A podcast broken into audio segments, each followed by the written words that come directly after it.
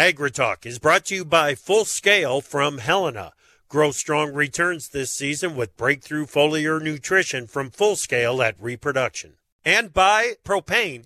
Propane is the energy for everyone, especially farmers. Environmentally friendly propane can fuel most anything on the farm. See how at propane.com. Merry day after Christmas. Happy Boxing Day to our friends that celebrate Boxing Day. And welcome to the final week of 2022. We have put together a really solid show for you today. Let's talk Farm Bill and get some perspective from a couple of farmers that have been into climate smart farming for years. Live, practically, from post Yule Tide via Farm Journal broadcast, this is AgriTalk. This afternoon, we bring you coverage from FBN's Farmer to Farmer event featuring conversations with Pat Duncanson of Highland Family Farms, former USDA Undersecretary Greg Ibach, and Trey Hill of Harborview Farms. I'm producer Big Apple Joe Stackler, and now the host of AgriTalk, Chip Flory. All right. Thank you so much, Big Apple Joe Stackler. Joe, I hope I hope Santa was good to you. Mm-hmm. You Yep. think? Mm-hmm. Sure. Well, good. Did he like bring you beef? Maybe a cigar? no, actually, no, I didn't get those things. I- What? that you mention it, no. I you know, you know. Well, maybe I'll just send you a little certificate or something. You know, so that you can go out and get a cigar. I, eh, that sounds good to me. Oh, yeah, that would be Yeah. cool. Yeah. All right. Thanks, buddy. Thank you. Um, hey, uh, we've got a great show coming to you today. Um, really interesting conversations that we collected earlier this month at the Farmer to Farmer event. Uh, FBN had it over there in Omaha, and we're going to bring you some of the highlights from from those conversations. Should be it. Well, I know that it's worth listening to. Greg Ibach with some of the perspective that he's got on what this farm bill negotiation is going to look like going into uh, 2023. I think is really really important stuff. Uh, the markets are closed, but we are here. And uh, you know what? It is nice to get some relief from the frigid temps and the strong winds that most of us had to deal with over the weekend. The weather this week looks much better, downright warm after what much of the country had to deal with last week. Now, at the end of last week on Friday, we got the quarterly hogs and pigs report. Pro Farmer did its initial analysis on the report, and I want to bring you some of that analysis right now. The December 1 hog herd was down 1.8% from year ago. The hog herd was the smallest for December 1 since 2016 and is now down 6.5% from the 2019 peak. So if you wonder why we are talking about these tightening numbers, this is a big part of it right there, down 6.5% from the peak that we saw three years ago. This is uh, a pretty remarkable drive to the downside in hog numbers. Market hog inventory declined 2% as of December 1. Breeding herd at 600 and- at 6.154 million head was actually up half a percent from last year. The trade going into the report was looking for a 0.2% decline in the breeding herd, but we got a 0.5% increase. So uh, maybe a little bit of an indication that we are starting to see some expansion coming back into the market. That's what Brian Grete and the crew over at Pro Farmer said. Uh, Brian said the slightly bigger breeding herd, along with winter and spring farrowing intentions that were 1% and 0.5% above year ago, respectively, suggest that hog producers may start to rebuild their herd. That is something that obviously we're going to watch very closely as we get deeper into 2023. We also had the cattle on feed report. Uh, as of December 1, total number of cattle on feed down 312,000 head from year ago. That's a 2.6% decline. Uh, November placements down 2.1%. Uh, traders expected a 4.2% decline. So just half the drop that traders were looking for. November marketings slightly stronger than anticipated, uh, up 1.2% from year ago. So yeah, we had marketings that were stronger than expected, but our placements were higher than expected and ended up getting a uh, December 1 cattle on feed inventory that was pretty much in line with what the trade was looking for. Uh, Brian Grete at Pro Farmer says there is nothing in the data to greatly move the market next Tuesday. Uh, placements were near the top of the range of trade expectations. They still declined notably from year ago. Okay, let's take a look at how the markets wrapped up last week and uh, how they performed la- uh, through the course of the week last week. Uh, when things wrapped up on Friday, March HRW wheat futures eight and three quarter cents higher at eight seventy four and three quarters. March SRW wheat futures jumped thirteen and three quarter cents to 776. March spring wheat closed at 931 and three quarters, up nine and a half cents. On the week, last week, March SRW futures up 22 and a half cents. March HRW futures up 30 and three quarter cents, and March spring wheat futures up 22 and a quarter cents. Now, Obviously, the March contract led the way to the upside. It's got to have something to do with the really poor crop conditions, along with those frigid temperatures that we had across a lot of the country last week and over the weekend. Uh, but boy, when you expose a vulnerable wheat crop to those kind of temperatures, you might be better off if the seed didn't even emerge and, and is going to sit there until spring.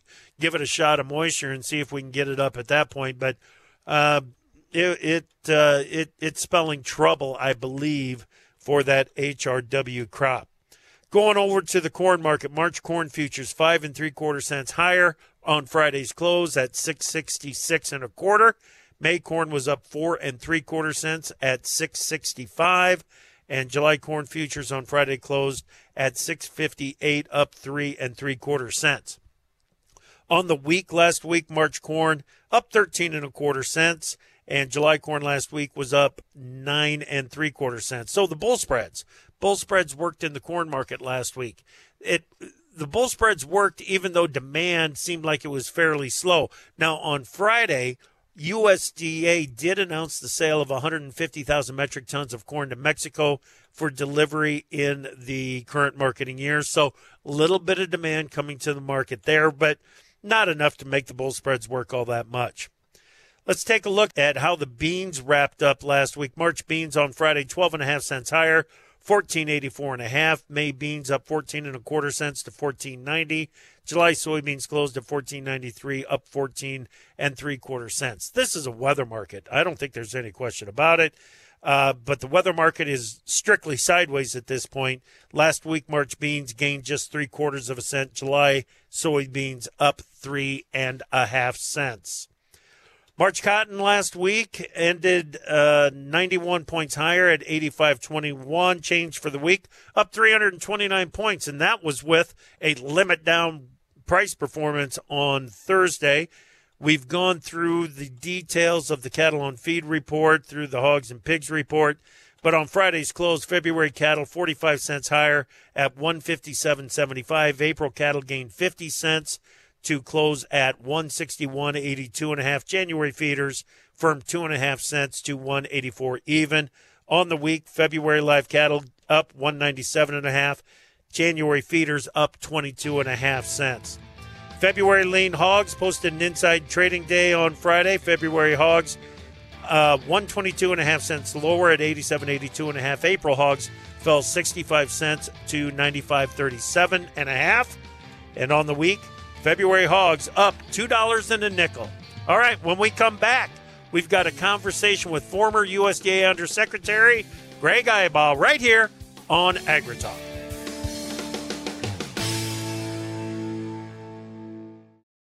To produce higher yields and greater value at harvest, timing is everything.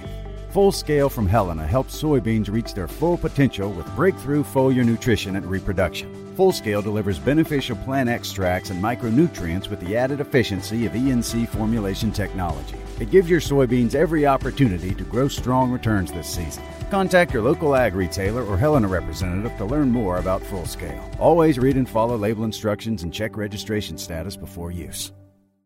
From powering irrigation engines to warming buildings, propane has always been a part of American farm life. Now, you can be a part of propane's future and save money at the same time. The Propane Farm Incentive Program is a research initiative that provides farmers up to $5,000 towards the purchase of new propane powered equipment. In exchange, participants share performance data to make tomorrow's ag operations more cost effective, more efficient, and more environmentally friendly with propane. Getting started is simple. Visit propane.com slash farm incentive to see if you're eligible.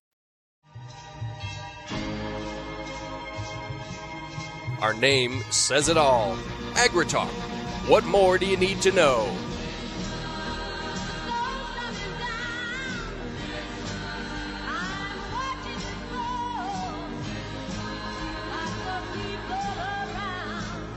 Welcome back to AgriTalk. Thanks for joining us today. I'm your host, Chip Flory. Talking now with Pat Duncanson, partner at Highland Family Farms. They're in southern Minnesota. How you doing, Pat? Doing great, Chip. So tell me about your operation up there. Sure. We're a fairly traditional family operation, multi generation, um, in south central Minnesota in Blue Earth County. Primarily grow corn, soybeans. We have a little bit of cereal rye, which is a new crop for us in the last two, three years. We also grow a fair amount of cover crop, uh, not for seed, but for, for soil regenerative health practices. All right. Very cool. Uh, any livestock? Yeah, we have uh, a hog operation where we uh, feed pigs for others as well as have our own pigs that we feed for market. All right. Yeah, tell me about the hog operation. Is is it what you would call a traditional operation? Uh, we seem to do things the hard way. Um, traditional, maybe in our facilities, look traditional, but we have facilities um, on our own farm where we actually feed for integrators. But then to get the flow and to work in the right size of operation and, and to get the right pieces, we actually have other people do some of those pieces for the pigs that we own. So we get to see both sides of the operation. Um, we have tremendous diversity within that operation, and as that we work with several different integrators on the site, so we're not necessarily business-wise beholden to one integrator or to one source. We have a fantastic packer relationship on the pigs that we own uh, with JBS. Yep. They've been really good to us. They were good to us through COVID. Uh, we were fortunate that we didn't have any of the catastrophes that happened to some operations with marketing problems. Uh, yeah. we, we have our share of health issues, like a lot of people in the swine business, and we're rebuilding a barn that is uh, 18 years old, and we had a fire in it last year, doing repairs, uh, fixing the gates in the barn. Uh, when the barn was empty, fortunately, there were no pigs, and we are pretty much doing a total remodel inside. Yeah. The regenerative practices that you've got in place on the crop ground, what was the inspiration behind that, the motivation? Well, um, Chip, you've seen me at meetings throughout the country for many decades, and I would go to these meetings, and people from other areas would say, you know, maybe you should try this. And my normal answer would be, it'll never work in our backyard these ideas are for other people and they're for other areas and you know maybe they work um, you know south of interstate 70 in the middle of missouri or or maybe they work uh, you know in southern iowa south of interstate 80 but they certainly won't work north of interstate 90 or god forbid north of 94 right. On the way back from one of those meetings, I met a researcher from a research farm in North Dakota, north of 94, and she was working with those exact practices. And, and conversations like that convinced me to try uh, reducing tillage, trying to do cover cropping. So we started on small scale. We didn't convert the whole farm. And in some ways, we started with the mentality of we want to prove these concepts wrong. And yet we gave them a fair shake. Well, and lo and behold, we got through that first year and it was like, gosh, we got lucky. It worked. Yeah. Um, we didn't lose a bunch of crop, and you know, I, I, don't, I won't necessarily say it was the most profitable thing that year, but it was a good experiment to say, well, there might be some potential here. So we kept doing it and we kept trying. We kept expanding it and we kept doing more things, trying it on more acres. Sometimes it was the lighter farms, sometimes it was the heavy farms that are wet, sticky gumbo. And we just expanded them and tried them in different spots. And we maybe have been incredibly lucky but we've had incredible success with them in being able to implement those practices without negative consequences. Okay, I was going to say, what does success look like in, in this whole process? Well, part of it is a philosophy and a belief that, that we believe in that, uh, for instance, this past year on, I think it was Memorial Day weekend, uh, lots of crop planted. The crop really hadn't emerged yet. We had a little bit of a late planting season last year, so there wasn't a lot of traditional ground cover for the folks that do spring tillage and then plant like we traditionally would do. And we had a storm front come through, and um, and for a few hours, it was almost blackout conditions in our neighborhood. There was just soil blowing everywhere. So we went out to check out some of our cover crop stuff, and to the to the row, it was just so drastically different. And that was one of the defining moments that it verified from a mentality standpoint. This is the right thing to do. Um, those heavy rain events that we get once in a lifetime that seem to be happening every couple years. Yeah, yeah. Um, those are the sorts of events that have convinced us to say we've got to do something different. We can't let our farms erode, and some of our farms look quite flat. But when we get those big rain events, Yeah. we still move a lot of soil. You find the you find the slope. You find the slope, yeah, yeah. It's like ah, you know, you know, as a tiler, and we do our own tiling sometimes, drainage. We sometimes find those slopes. It's like, gosh, I never noticed that. And you get out there with surveying equipment, and it's like, holy cow, there's, you know, there's a, a percent slope across this farm or something. And those life experiences helped us. Uh, and I've had a, a lot of mentors, uh, a lot of activity. A lot of people have convinced me and encouraged me to keep trying it. And part of it is, once we did those initial proof of concept experiments, we changed our attitude into we're going to make this work. And we kept reducing tillage kind of a field at a time. And we're to the point after eight, eight, ten years of this journey where we have reduced most of the tillage. We're doing mostly very minimal, uh, maybe a vertical disc in the fall on corn stalks, and then planting uh, uh, no-till beans in the spring in a stale seed bed. Do a lot of stale seed bed planting. We're experimenting more with strip till for corn on corn. So we're not doing uh, no-till corn on corn, but uh, the strip till seems to fit in that role. Yeah, Gotcha. Gotcha. yeah. Well, you've always been a willing learner. Uh, you know, Pat. There, there's no question about that. Is that what you're doing here at Farmer to Farmer? Yeah, Farmer to Farmer is a great place to, to do some learning. Um, several years ago, when I was at one of these events, I had a conversation at a booth that I had no interest in stopping, but you know they had something at the booth that caught my eye, and I stopped in, and it was a, an organic seed salesperson. Yep. And that was the furthest concept from anything I was thinking of. But they started talking about profitability per acre, and they talked to me in business terms that was a different approach than anybody in organic had talked to me before, and it and it got me thinking. Went home, talked to our farm business management advisor, and I said, "Show me the numbers." And Minnesota's got some great numbers for the uh, uh, farm business management program, and they've got organic acres broken out, and wow, they're just you know, in, at a time when there was no profitability in farming, these organic farmers in that program really were showing a good profit. And um, so ideas like that. Um, so we have a proof of concept, 100 acres that we harvested our first organic certified crop this fall. And uh, so we have a, a, uh, some corn in the bin, and Nice. now we're starting to look for a buyer for it. And uh, which you know it, it detracts maybe from our core mission, but our core mission is really to take care of the soil, take care of the farm. Um, we need to make money, and we need to support our families, and we need to take care of our communities. And we don't necessarily have to do that by doing the same thing that we've done for the last, you know, couple generations. right And I know you're always looking at ways to improve, and you are on a panel here at, at F2F talking about biologicals. everybody wants to talk about biologicals. Um, as a as a farmer, in my career, we've been looking for that product that we could put on that would somehow improve our crops uh, uh, in a positive way. A lot of the things that we do, crop application wise, other than fertilizers. Uh, but I'm thinking pesticides and so forth. They're really a negative thing. They, they, you know, they might protect the yield in the case of an insecticide. The herbicides are going to kill the weeds, and so they hopefully are going to protect the yield. But the biologicals are really probably the hope is that they're a positive and that somehow they'll unlock some extra potential in the plant that we didn't normally have. So we want products like that to work. And we keep trying and we keep looking. And I would encourage people to do trials.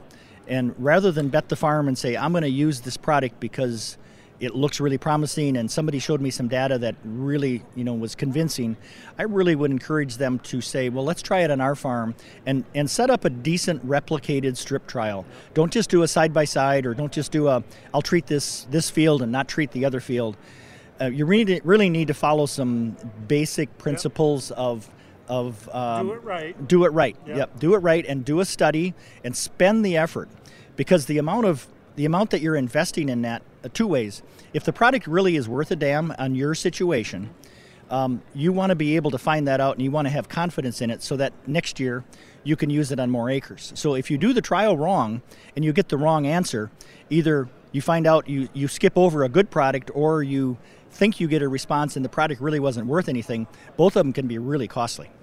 Yeah. doubt. So I would encourage people to, you know, keep your eyes open, do your own trials, do your own looking. There there are a lot of products that might be wonderful in certain circumstances, but on our organic matters when we're, you know, 5% ish average on our acres, maybe we need a different type of product and it doesn't respond to it uh, like it does for a neighbor a few miles away when his organic matters are 3% or whatever the, whatever the variable might be or we might put it on in furrow versus putting it on over the top and in furrow it might work and over the top it may not so we, ha- we have to be very careful trusting um, i'm going to call it the wild west of biologicals Yeah. Yeah. Very cool. Very cool. Pat, it's good to talk with you again. yeah thanks chip always good to see you All right, Pat Duncanson, Southern Minnesota. Up next is former USDA Undersecretary Greg Ibach. Greg has some interesting perspective on the 2023 Farm Bill and the negotiations. This is stuff we all need to know with the new Congress. That's next, right here on AgriTalk.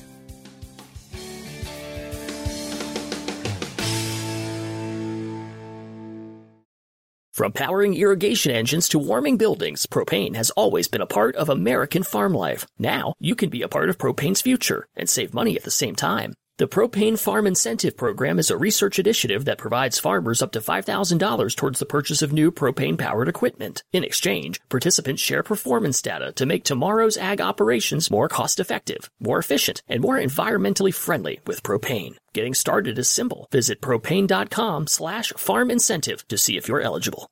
To produce higher yields and greater value at harvest, timing is everything. Full Scale from Helena helps soybeans reach their full potential with breakthrough foliar nutrition and reproduction. Full Scale delivers beneficial plant extracts and micronutrients with the added efficiency of ENC formulation technology. It gives your soybeans every opportunity to grow strong returns this season. Contact your local ag retailer or Helena representative to learn more about Full Scale. Always read and follow label instructions and check registration status before use.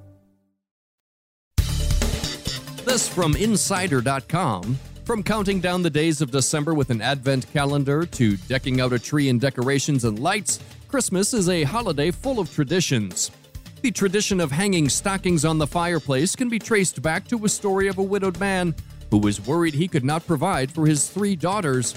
According to Smithsonian Magazine, St. Nicholas heard about the family's hardships and filled the daughters' stockings, which were at the time drying by the fire, with gold coins.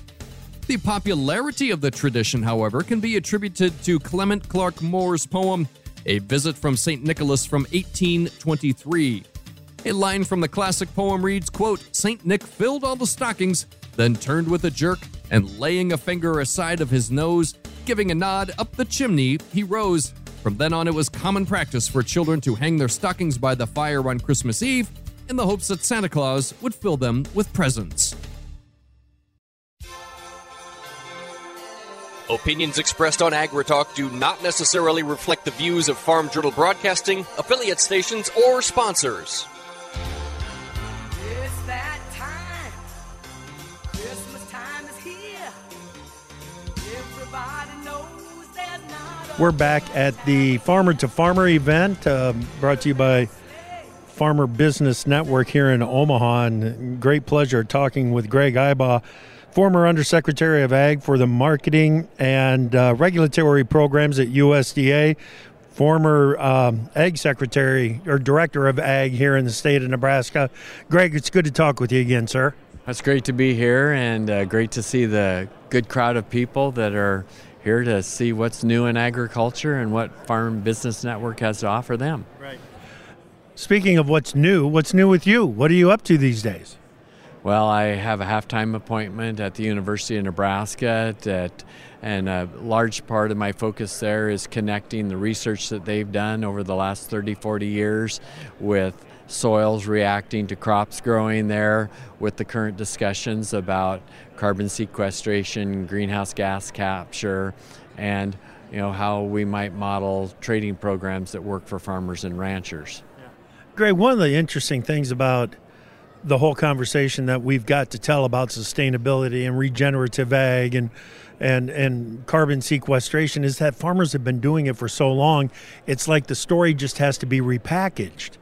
And that's correct. And the fact that most of the commercial programs that are available right now uh, require you to do something additional. Right. So if you've been a progressive farmer and already adopted no deal, no till, reduced till, if you're planting cover crops, uh, you're gonna you find out that well, I guess you don't qualify to fit into our carbon uh, program that we're offering. Yeah, uh, I've said uh, there needs to be some sort of a Pied Piper premium paid to those guys that have been doing it for 20 years, and and if they can bring some along with them, uh, great. Let's compensate them, find a way to incentivize them that way. Well, and also I'm afraid that we're going to focus too heavily on some of this greenhouse gas sequestration and forget about all the good that the conservation programs have done for water quantity, water quality, erosion, species diversification, and other things that we have valued for all these years. So I think really the answer is how do we look at something holistic? That recognizes what farmers and ranchers have done, what they might be willing to do more as new innovation comes on that provides those opportunities, like soil biologics, and how do we figure out how to reward farmers for the totality of what they're doing. Yeah, fantastic, fantastic. Gets us into the climate smart farming programs that USDA has been initiating um, these are new programs that are funded by CCC. I think there's a lot of support for the programs. I don't know if there's a lot of support for the source of the funding for the programs. What's your thoughts there? You know, uh, in the Trump administration, we used CCC funding with the support of Congress to provide trade mitigation payments and COVID mitigation payments. And there was some concerns about, you know, whether or not that was the right use, but Congress and the Trump administration decided it was. The way this administration has structured these payments, they're more, again, direct payments to farmers. They're using uh, some of these cooperators that they've awarded the grants to as the fun, funnel to, you know, pass that money through on. What I hope that we're gaining as part of this is not only, you know, having farmers participate in some activities that we think are going to lead to more sustainable agricultural practices, but we're actually capturing data and ground truthing theories that are out there about how we are going to sequester carbon or reduce nitrogen loss, and that we're actually having a way to be able to document are we are are these programs really effective? Yes and documenting accountability on $2.8 billion. $2.8 billion from the CCC for these climate smart farming programs. We've got to we've got to make sure that this money is being used as it as it is intended. That's correct. And even if you look at you know most of the uh, private programs are focused on uh, purchasing from individual farmers. One of the other things that, uh, in my role at the University of Nebraska, that we're looking at is can we put together models where farmers, instead of going to a third party, an international or multinational company that's going to profit off of trading your carbon credits, how can I pass as a rancher myself my carbon credits that I generate on my grazing lands or in my row crop operation on with my feeder cattle Yeah. to the feedlot and then maybe reduce their carbon footprint and instead of the feedlot having to purchase my carbon credits and then reduce the price they're going to bid for my feeder cattle, let me just pass that along. Maybe the corn farmer can do the same thing. Maybe the ethanol plant can pass some credits along with uh, the, the wet distillers that they're sending to a Nebraska feedlot. Yeah. Yeah, you're talking like somebody that knows the the whole system from start to finish, Greg. I love this, uh, and and finding a way to account for all that is good that is being done in agriculture for carbon sequestration. I think is so important. You are at the F2F event to talk about the Farm Bill, and number one in the in the title of your session uh, of your panel, uh, show me the money. Uh, this is going to be a battle getting funding for everything that needs to be done in the Farm Bill, and I'm looking straight at Title One and improving that safety net. Yeah, and that's of course, especially right now. We're, uh, you know, the theme here is back in the black. I think we have high commodity p- prices, so we're not as worried uh, as individual farmers about a safety net today.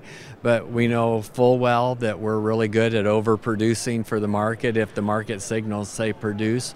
So we're probably going to be at a time down the road where you know things aren't in the black necessarily, and so how we maintain the current insurance programs and enhance some products that uh, will work for us and the uh, farmers in the future, I think is very important. I also think, though, that the Inflation Reduction Act spent a lot of money on conservation, and so maybe some of the push to shift money out of the farm bill into conservation programs that may lessen that expectation in Congress since uh, USDA did it using CCC funds. But I think that's also going to be a focus that we're going to have to watch as farmers to make sure that the Farm Bill delivers to us what, what we expect. Right the um, commodity groups that I talk with, their number one concern is let's do no harm to crop insurance. Is that asking enough? Should should we maybe be looking for some improvement in the prod in the program? I think that uh, USDA has been fairly in- innovative in working with Congress in introducing new products, okay. especially on the livestock side of things, sure. that have been uh, very helpful and maybe there's some ideas that we can glean from how livestock producers are starting to gravitate to those products where they hadn't before and use them on the crop side. But I also think we have a system that's you know tried and true and been tested in the marketplace and you know to do things that might throw that out of balance with uh, you know how uh, Congress accepts the investment and producers accept the opportunity might be dangerous as well. Gotcha. Gotcha. That's a good good approach. I mean, the the margin programs that you're talking about from the livestock side of thing, with the input costs that have, have come into row crop production, some some farmers might be interested in some sort of a margin pr- program. I think the difference between the livestock industry and the uh, the crop uh, industry, the row crop industry, in the livestock industry, the main uh, cost is feed and feed is really dependent on world market prices. And so we have a lot of factors that control what those prices are. In row crop, a lot of our inputs are, are controlled by corporations and multinational companies.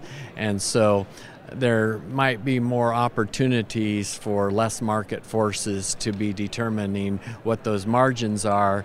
And you know as well as I do that a big corporation is capable of figuring out where we price the inputs so that the farmer gets his margin payment and we make more money. And that would be a danger I would be concerned about. Absolutely. If, if those companies knew where the margin protection is, they'll come and get their share of the margin that's been protected. That's that's the bottom line. Um, the your your optimism for agriculture going forward. We've gone through a three or four really good years in here, uh, not without challenges, not without challenges, but it feels like agriculture is. is uh, I don't want to say that we're peaking out, but boy, times are pretty good right now.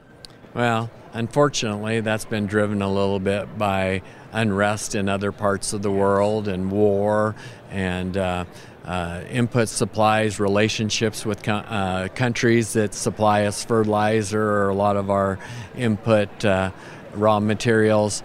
And so, you know, I, I don't see that changing really fast. But like I said, producers follow market signals, and the market's been telling them to produce more. And I think we will figure out how, as long as drought doesn't interfere with that.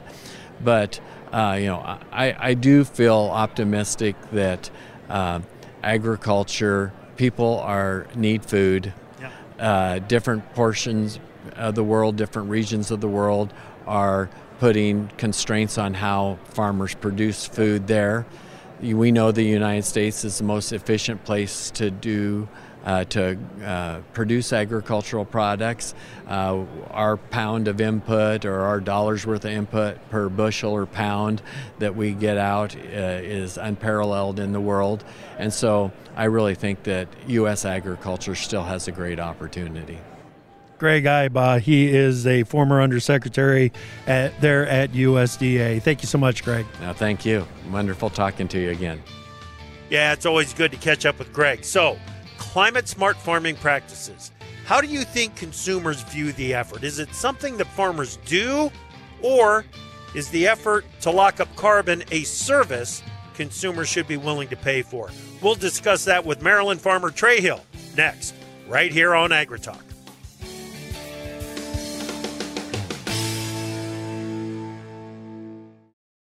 To produce higher yields and greater value at harvest, timing is everything. Full Scale from Helena helps soybeans reach their full potential with breakthrough foliar nutrition and reproduction. Full Scale delivers beneficial plant extracts and micronutrients with the added efficiency of ENC formulation technology. It gives your soybeans every opportunity to grow strong returns this season. Contact your local ag retailer or Helena representative to learn more about Full Scale. Always read and follow label instructions and check registration status before use.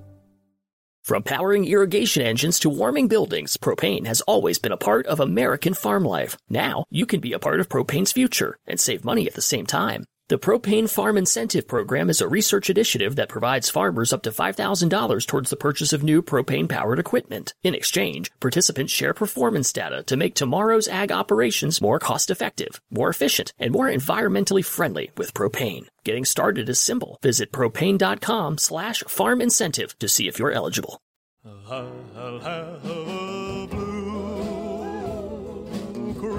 We don't make the news, we render it. AgriTalk. I'll be so blue just thinking about you.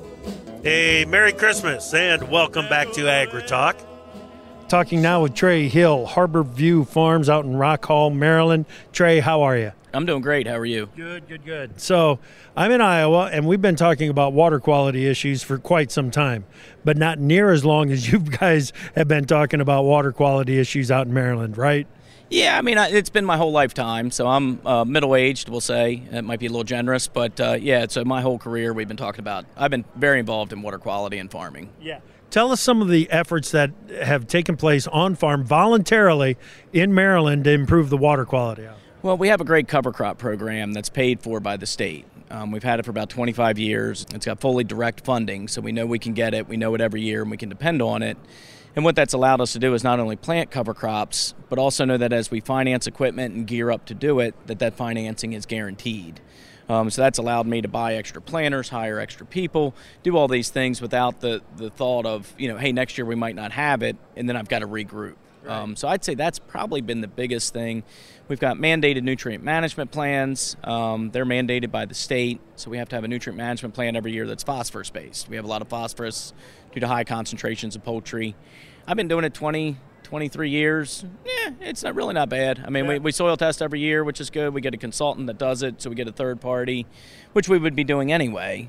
Um, and then we have to apply the fertilizer based on the recommendations of that of that plan. So it's really not been horrible. I think it probably helped me a little bit. You know, there were some fields where I'd probably go, oh, it's a lot easier to put a little more, little more manure over here, even just because it's a little closer to the where we dropped it or something. And um, so it probably helped me correct a few problems. So when you look at the efforts that you put in place on your farms for a, a few years, how do you know that you're making a difference with, with your regenerative efforts?